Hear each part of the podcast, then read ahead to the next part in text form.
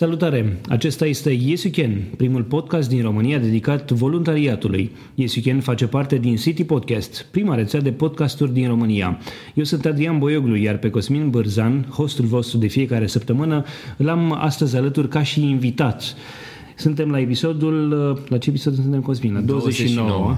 Suntem la episodul 29 și vorbim despre, sau încercăm să facem o retrospectivă a anului 2015 în voluntariat.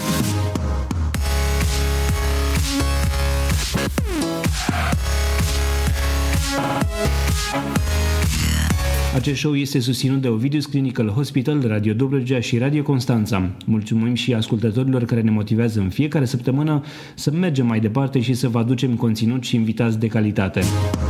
Salut Cosmin, bine, venit, bine ai revenit în propriul tău show.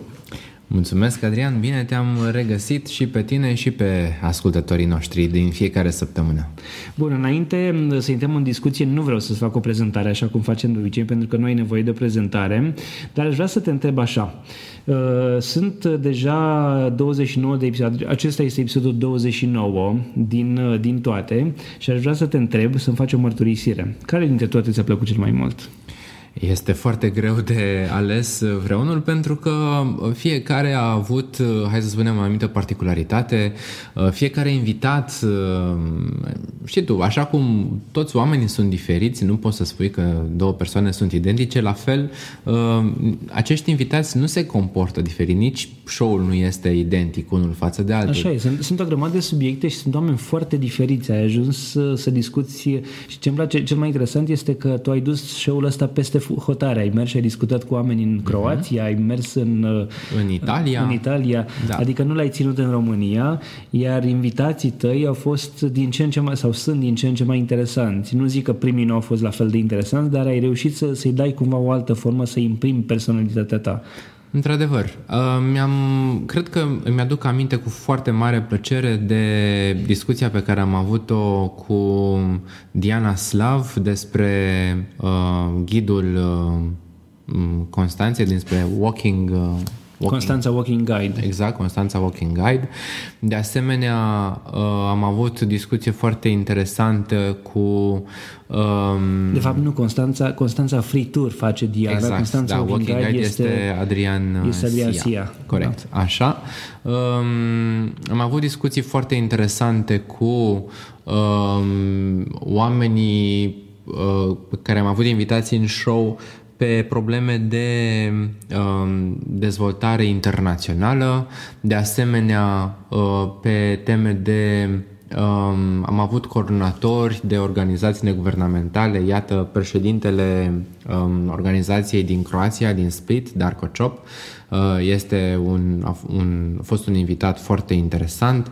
Cred că fiecare dintre, dintre invitați, la fiecare dintre invitați am uh, obținut câteva aspecte foarte interesante pentru ascultători și cred că asta este până la urmă rolul uh, show-ului, să, să producă interes uh, ascultătorului care, iată, își alocă 30-40 de minute pe săptămână pentru a asculta acest show. Ceea ce faci, faci foarte bine, pentru că în România n-am văzut atâtea emisiuni radio, TV, n-am văzut, uh, eu știu, uh, fiecare parcă e pe bucățica lui. Nu ne interesează de mult să promoveze acțiunile astea de voluntariat, ci oamenii, voluntarii care, care fac ceva foarte bun. Și faptul că tu îi găsești uh, e cu atât mai interesant. Mm-hmm. Ești un om care e în industrie, dacă putem să-i spunem așa, e un om care, ești un om care, care se zbate și, și alergă mult pentru chestiile astea, dar în același timp un om care reușește să-i adune în jurul lui și pe cei care, care fac bine care, și să transmită mai departe mesajul lor de cel nou. Încerc să rămân, să spunem, fidel conceptelor voluntariatului și a implicării în societatea civilă. Pe de o parte, pe de altă parte, mi-aduc aminte că au mai fost în, în România emisiuni dedicate voluntariatului, poate și pastile, așa numite în termeni jurnalistici, adică uh, secvențe scurte de 2, 3, 4 minute prin uh, intercalate în diverse emisiuni, însă ele au apărut atunci când uh, uh, fie vreo companie mai mare a inclus în bugetul de CSR un astfel de, de concept de promovare a voluntariatului sau a fost țintit înspre o anumită temă. Uh, tu ai preluat acest show uh, în luna august, mai exact pe 20 august, dacă nu mă înșel. A fost uh, primul episod realizat de tine cu Andrei Șeitan. Mm, da. La momentul respectiv eram la episodul 12, era la episodul 12. Până atunci Victor Maxim este cel care a, care a debutat Yes You Can. Um, de la 12 la 20 și, cât am zis, 29 de episoade, iată că sunt, sunt un număr bun de episoade săptămânale pe care tu le-ai, le-ai realizat și aș vrea să te întreb și așa, uh, dintre toate episoadele pe care le-ai făcut, uh, ți-a rămas cumva impresia că oamenii sunt deschiși să vorbească despre ceea ce fac sau au o reticență când vine vorba de a și vorbi? Voluntarii fac, într-adevăr, se văd faptele, dar atunci când este, vorba, este știu, vine momentul să vorbești despre asta, se feresc, vorbesc? Cum, care e senzația ta? Este o întrebare interesantă. Um, răspunsul ar fi că um, nu toată lumea este deschisă, are apetențe spre comunicare. Nu fiecare este un comunicator bun. Um, dar uh, cred că am întâlnit dintre invitații în show și oameni care au, au știut și să se exprime și au găsit acea uh, bucurie de a relata despre activitatea lor. Aș zice că mai degrabă uh, invitații mei cel puțin uh, sunt din categoria vorbăreților. Îi și alegi. nu știu dacă nimeresc întotdeauna uh, cel mai bine, dar uh, poate că am avut noroc până acum. Și okay. că uh, sunt dornici de a-și prezenta experiențele. Uh, trecem așa ușor, ușor către tema acestui episod, tema, tema pe care ți-am propus-o și anume o retrospectivă a voluntariatului în uh, hai să nu zicem în România, o retrospectivă pentru 2015 a voluntariatului. Ehm, dacă ar fi să alegi așa un moment din, din um, activitatea ta ca și voluntar, care ar fi uh, cel mai, uh, eu știu, potrivit pentru a descrie anul 2015? Mi este foarte proaspăt în minte și, de asemenea, cred că de, a fost și de cea mai mare anvergură dintre toate activitățile în care am fost implicat, uh, cea cu plantarea Plantăm mm, fapte bune. Plantăm fapte bune în România, ediția toamna 2015, când uh, județul Constanța a devenit fruntaș pe țară, ca să folosesc o expresie uh, de mare angajament istoric. Uh, e bine, fruntaș la număr de copaci plantați, am plantat 45.000 de copaci. Wow, într-o singură zi. Într-o singură zi, mai precis în vreo 4 ore. Câți voluntari au fost? Au fost aproximativ 700 de voluntari. Mi-a plăcut că ai adus acolo și militari americani, chiar pe lângă voluntari în sine. Uh, militarii americani au fost așa o prezență inedită. Nu erau mulți, știu, erau puși pe glume, au și muncit probabil, uh, sau sigur au și muncit, da. dar e interesant că, că ai avut așa tot felul de, de oameni care, care s-au alăturat inițiativei și am auzit oameni simpli care spuneau vreau să merg acolo, e o chestie bună ce se întâmplă acolo. Într-adevăr, în afară de uh, voluntarii care s-au înscris pe, direct pe site, pe plantămfaptebune.ro, au fost, într-adevăr, grupuri compacte de militari americani, au fost uh, uh voluntari de pe la alte organizații neguvernamentale, uh, au fost de pe la instituții publice, iată, ISU, Jandarmeria a fost prezentă, de asemenea, uh, elevi de pe la două licee din Constanța, plus uh, studenți străini de la Universitatea Ovidius. Cum crezi că au privit oamenii activitatea de acolo? Mai este, mai eu știu, mai există sentimentul ăla de muncă voluntară, așa cum ne scotea Ceaușescu la muncile câmpului, pe, îi scotea pe elevi și pe studenți. Am prins și am fost la cules de roșii odată. Și de... am fost la pănușat porumb, doi ani. mai, um... mai e ideea aia? Sunt oamenii, eu știu, deranjați de ideea de a munci și de a face asemenea chestii, muncele câmpului, în ghilimele, fie spus?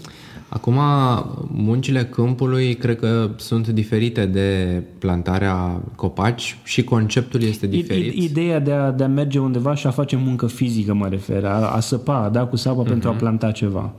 Um, eu cred că s-a schimbat foarte mult percepția între timp, în sensul bun. Pe de o parte, a devenit cumva la modă, se vorbește din ce în ce mai des de uh, plantarea de copaci pe de altă parte, este trist că trebuie să ne preocupe pe noi, oamenii de rând, plantarea de copaci, atâta timp cât pe guvernanți pare să nu îi preocupe această problemă. Vorbim despre uh, schimbările climatice și efectele lor, lor devastatoare. Uh, pe de altă parte, vedem zi de zi uh, coloane de kilometri întregi de tiruri care transportă lemn Uh, prin România și chiar în afara României, însă lemn provenind din pădurile noastre. Um, și aici este o adevărată, o întreagă dezbatere și um, e posibil să se lase și cu niște dosare penale, dar până acolo um, să revenim la implicarea civică. Cred că oamenii sunt mult mai conștienți decât um, guvernul de importanța mediului. Ce crezi și... că a dus la, la succesul unei astfel de acțiuni? Faptul că, eu știu, primarul de la Peștera, Valentin Vrabie, va ajuta și s-a implicat, sau, eu știu, oamenii simpli care, care s-au implicat în asta, ce anume a contat cel mai mult? Cred că este un cumul de factori. Desigur, implicarea primăriei este absolut necesară. Pe de altă parte, însă, mai trebuie resursele. Degeaba s-ar fi implicat primăria dacă nu am fi avut uh, puieți suficienți, unelte, Uh, chiar și oameni, până la urmă. Există județe cu mult mai mulți voluntari, um, lideri din punctul ăsta de vedere este județul Timiș, unde au fost ce drept și două loturi, însă au fost 3000 de voluntari participanți. Și câți copaci au plantat? Au plantat mai puțin decât județul Constanța, pentru că primăria nu s-a implicat suficient de mult și nu a pregătit terenul. Deci v-a ajutat implicarea lui Vrabie Ne-a ajutat foarte mult pentru că uh, pregătirea terenului este un element esențial. A fost pregătit terenul, a fost uh, uh arat, discuit, prin urmare uh, uh, procesul fizic de plantare a fost foarte mult facilitat, a fost foarte ușurat. Uh-huh. Spre deosebire, în județul Timiș, s-a mers foarte greu pentru că dura foarte mult uh, să se... Până să pai groapa, să, să pai groapa, da. într-adevăr. Da.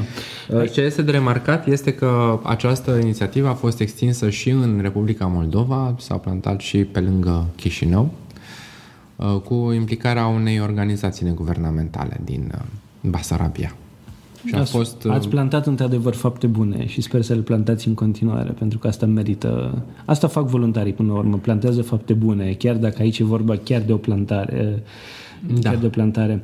Hai să ne întoarcem la retrospectivă. Uh, care este, eu știu, din punctul tău de vedere, momentul anului 2015? Ce l-a făcut pe el să fie altfel?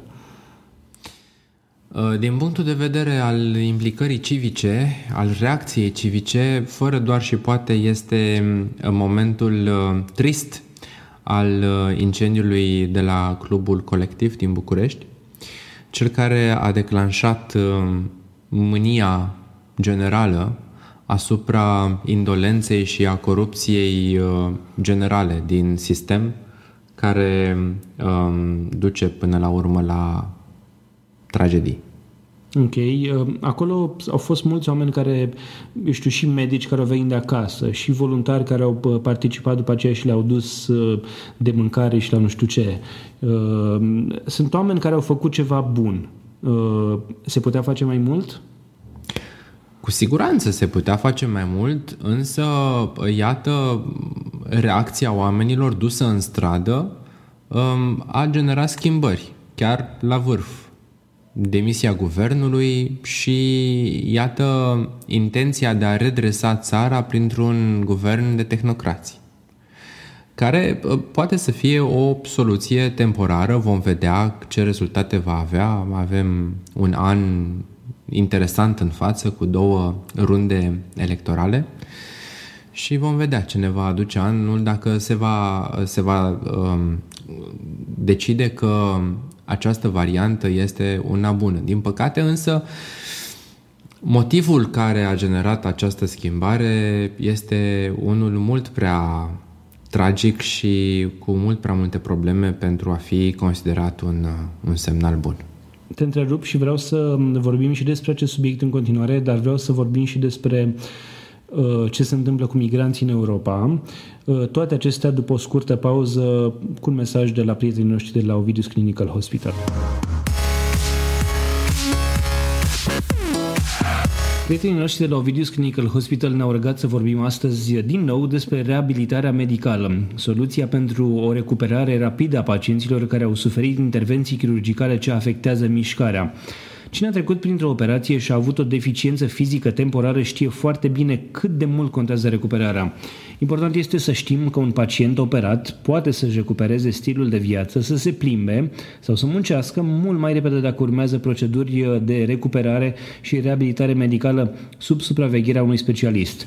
Pacienții de la OCH au parte de un tratament complet de diagnosticare până la vindecare. Una dintre metodele folosite la Ovidius Clinical Hospital este hidrokinetoterapia. Mobilizarea în apă este mai puțin dureroasă și datorită relaxării musculare care se produce sub influența apei calde și pierderii greutății corpului. Și aici am să vă vorbesc din propria experiență. Eu am fost pacient al OCH pentru că aveam probleme cu coloana lombară și procedurile de acolo au făcut minuni. Imaginează-ți o piscină de dimensiuni mari care este dotată cu jeturi de apă, tot felul de accesorii, ba chiar și biciclete subacvatice. Pe mine chiar m-au ajutat exercițiile de aqua biking și aqua jogging pe bandă, pe bandă de mers sub apă. Același bazin are un sector special dotat cu sistem uh, uh, de mers contra curentului care permite notul sau mersul pe distanțe nelimitate, uh, dar și mișcări cu rezistență mărită. Mișcările sunt filmate cu camere video de proiectare care sunt proiectate apoi simultan pe un ecran TV, așa că pacientul, dar și medicul pot să vadă și le pot corecta în timp real. Detalii despre toate aceste proceduri găsiți pe www www.ovidius-ch.ro sau pe facebook.com slash Ovidius Clinical Hospital, dar și la numerele de telefon 0241 480 400 și 0241 480 401. Mulțumim și noi Ovidius Clinical Hospital pentru că sunt alături de City Podcast încă de la început. Cosmin, ne întoarcem la show. Uh, vorbeam despre, despre colectiv, despre tragedia de acolo și mai ales de felul în care s-au mobilizat oamenii și au dat, uh, au devenit voluntari. Chiar și oameni care nu erau voluntari au devenit voluntari. Până la urmă, asta înseamnă voluntariatul, să ajuți, a, să ajuți pe cineva care are nevoie, fie că este vorba de o tragedie, fie că este vorba de recuperare după aceea sau de, nu știu, am auzit gesturi, o poveste frumoasă pe care Adelina Togito a făcut-o în, cult, a făcut-o în cultural cu niște oameni din București care s-au mobilizat și au cumpărat pur și simplu apă, sandvișuri și au mers la medici și le-au dăruit celor care făceau ceva, care veneau de acasă da. pentru a-i ajuta pe bolnavi. Uh, astfel de gesturi și în plus sunt... și medicilor care făceau ture foarte lungi. Să ne aducem aminte că au fost uh, stagii de gardă de câte 36-48 de ore. Așa este. Astfel de gesturi sunt, uh, uh, sunt, eu știu, nu sunt întotdeauna cunoscute, nu sunt întotdeauna apreciate ca atare. Și nici cuantificate nu sunt, pentru că, uh, iată, voluntariatul a devenit uh, în România uh, destul de instituționalizat, are, are reguli, are legi, are contracte de voluntariat, există anumite clauze uh, prin care voluntarii pot să beneficieze inclusiv de asigurare medicală pentru anumite categorii de servicii, cam ca niște angajați, doar că nu sunt retribuiți uh, în bani.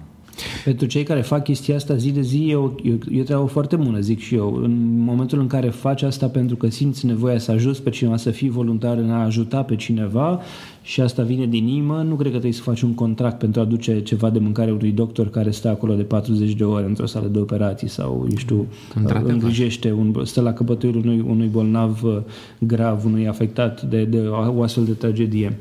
Hai să fugim puțin din România către, către Europa, să mergem la criza refugiaților.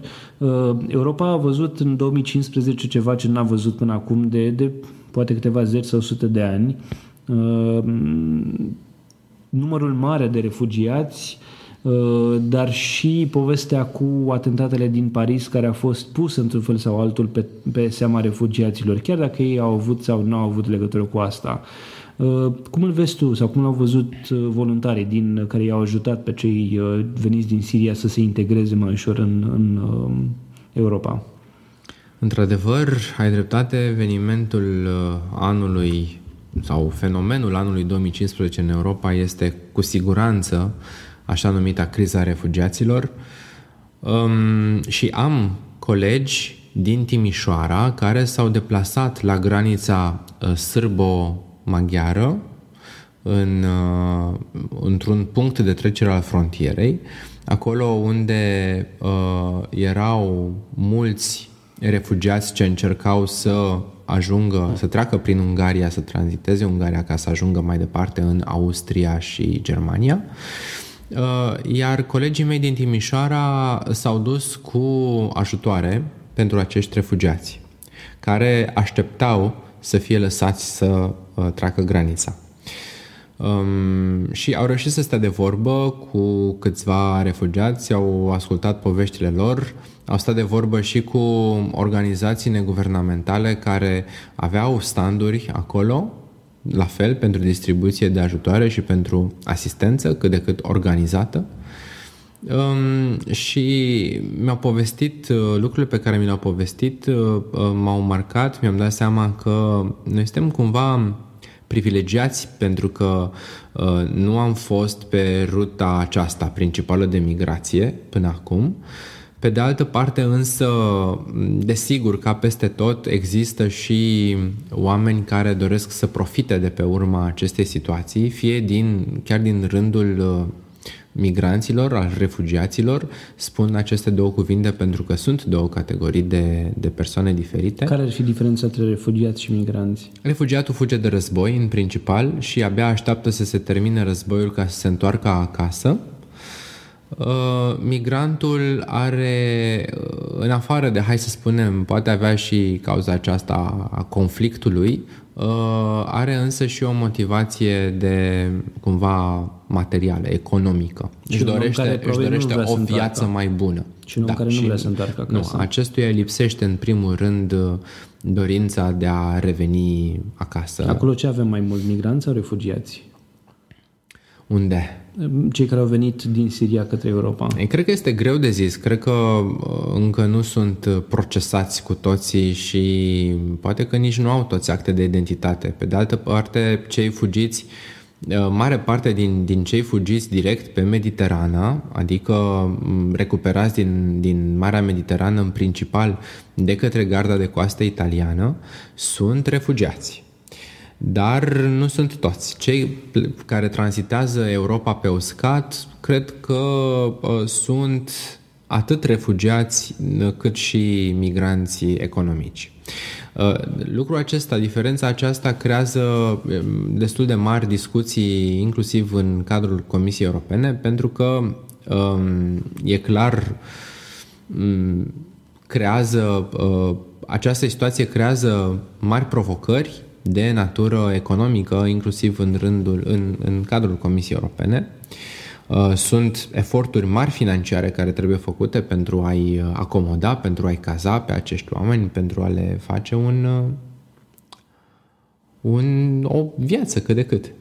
Um, organizația pe care tu o conduci, Centrul pentru Resurse Civice, se implică în uh, educarea migranților. Uh, Uh, Educarea Ave... este mult spus, în, mai degrabă în in, uh, informarea și facilitarea integrării lor în comunitate. Integrare, da, poate ăsta e cuvântul, integrarea lor, integrarea lor aici în, în România. Um, crezi că este o idee bună să avem, să avem migranți, refugiați și în România? În, Aici... Așa cum se spunea, nu știu, cota aceea de, nu știu, câteva sute sau mii sau... Da, cotă de câteva mii. Uh, acum nu știu dacă mai rămas această cotă în picioare după uh, noile situații, noi, noile atentate, să zic așa, de la, de la Paris. Ei bine, uh, eu personal, toți oamenii de alte culturi pe care i-am întâlnit, uh, sunt dornici și sunt deschiși atât să învețe din culturile uh, țării gazdă, cât și să um, împărtășească din, din cultura lor. Um, prin urmare, eu m-am confruntat cu o latură foarte pozitivă a interculturalității. Spun interculturalitate pentru că este ceva diferit față de multiculturalitate. Multiculturalismul uh, este conceptul prin care mai multe culturi împart același spațiu fizic. Hai să spunem, într-un oraș există cartier chinezesc, cartier arab, cartier turcesc și așa mai departe. Am dat doar câteva exemple.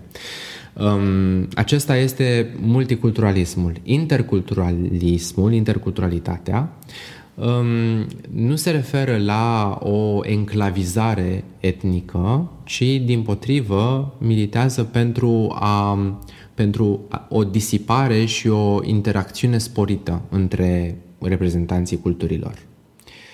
Uh, prin urmare, spuneam, latura sa pozitivă este exact faptul că oamenii sunt deschiși înspre a-și împărtăși din cultura lor și a învăța de la alții. Um, desigur, pot să existe și oameni rău intenționați.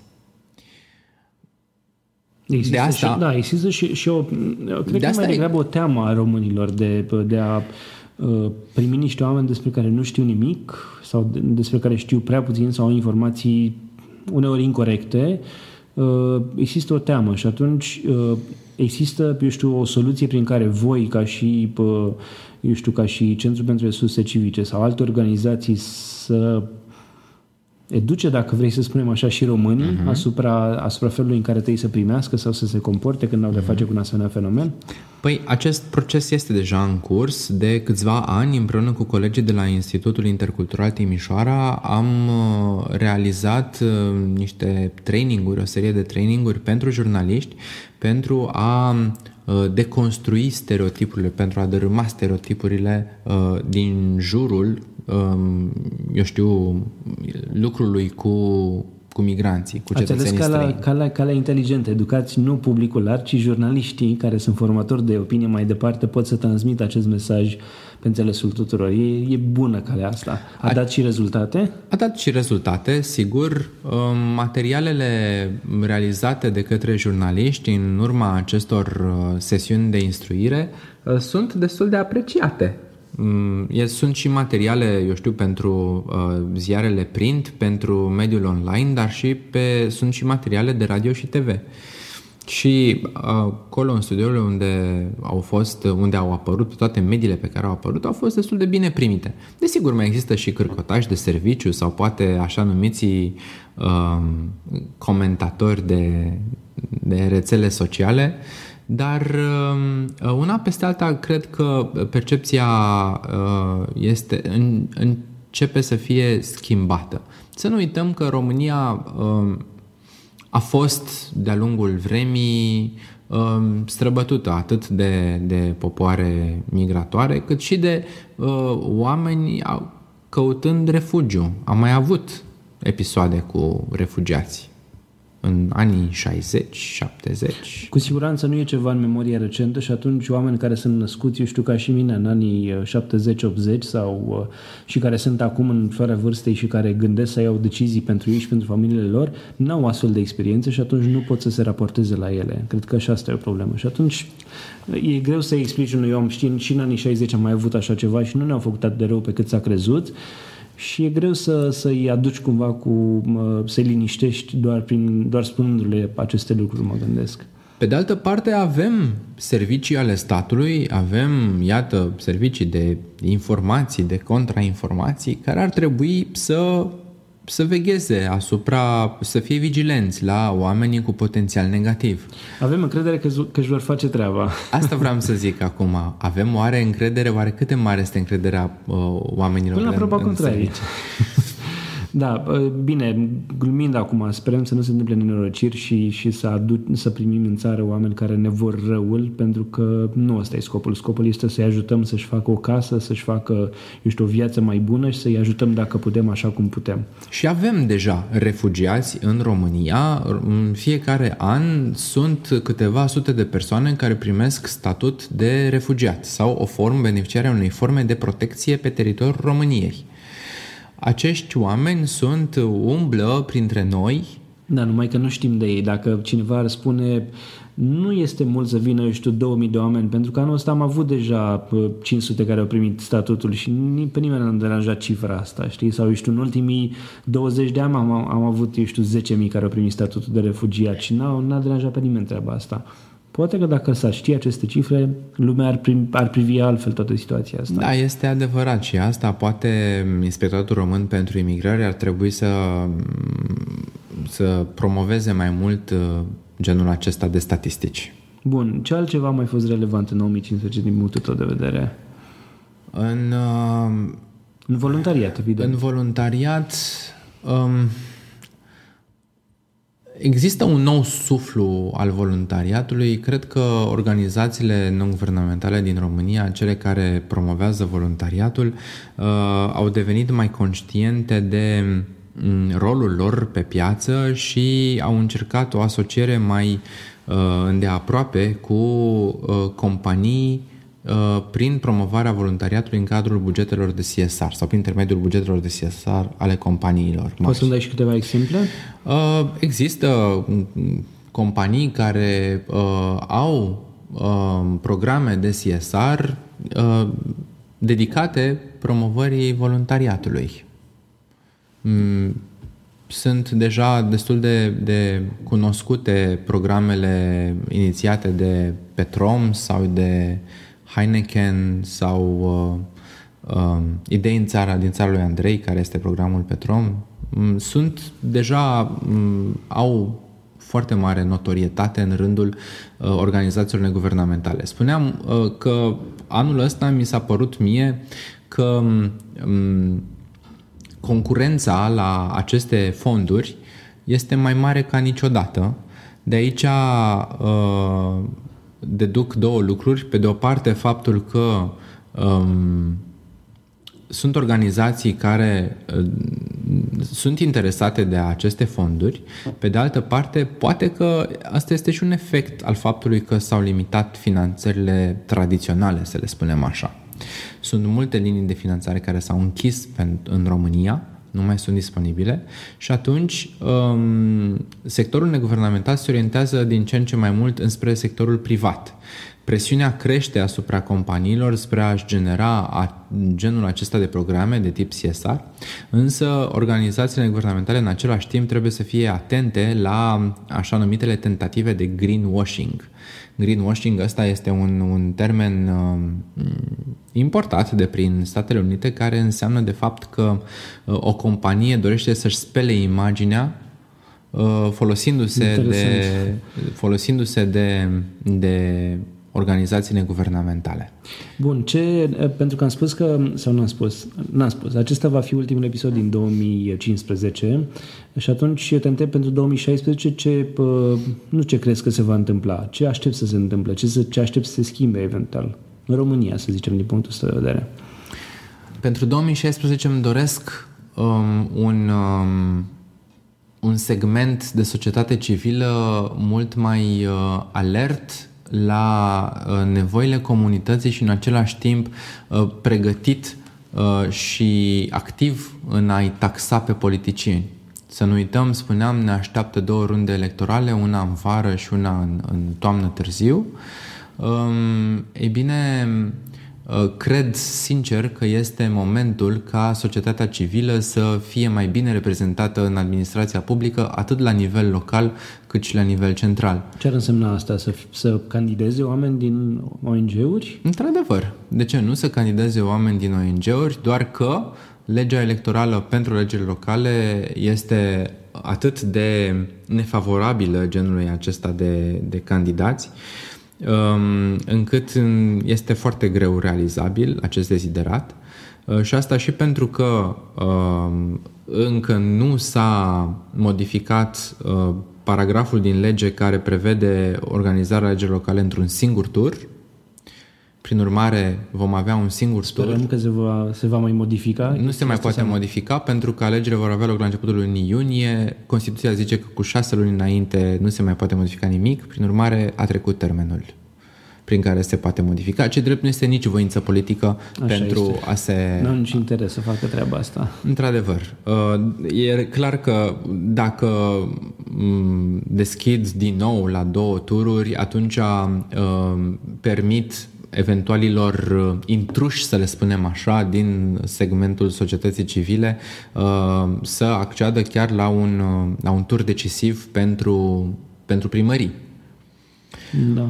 Um, asta pe de o parte. Pe de altă parte, uh, pentru alegerile parlamentare, uh, da, este, hai să spunem că poate fi mai ușor accesul uh, reprezentanților sectorului neguvernamental în structurile politice, în, chiar în Parlament.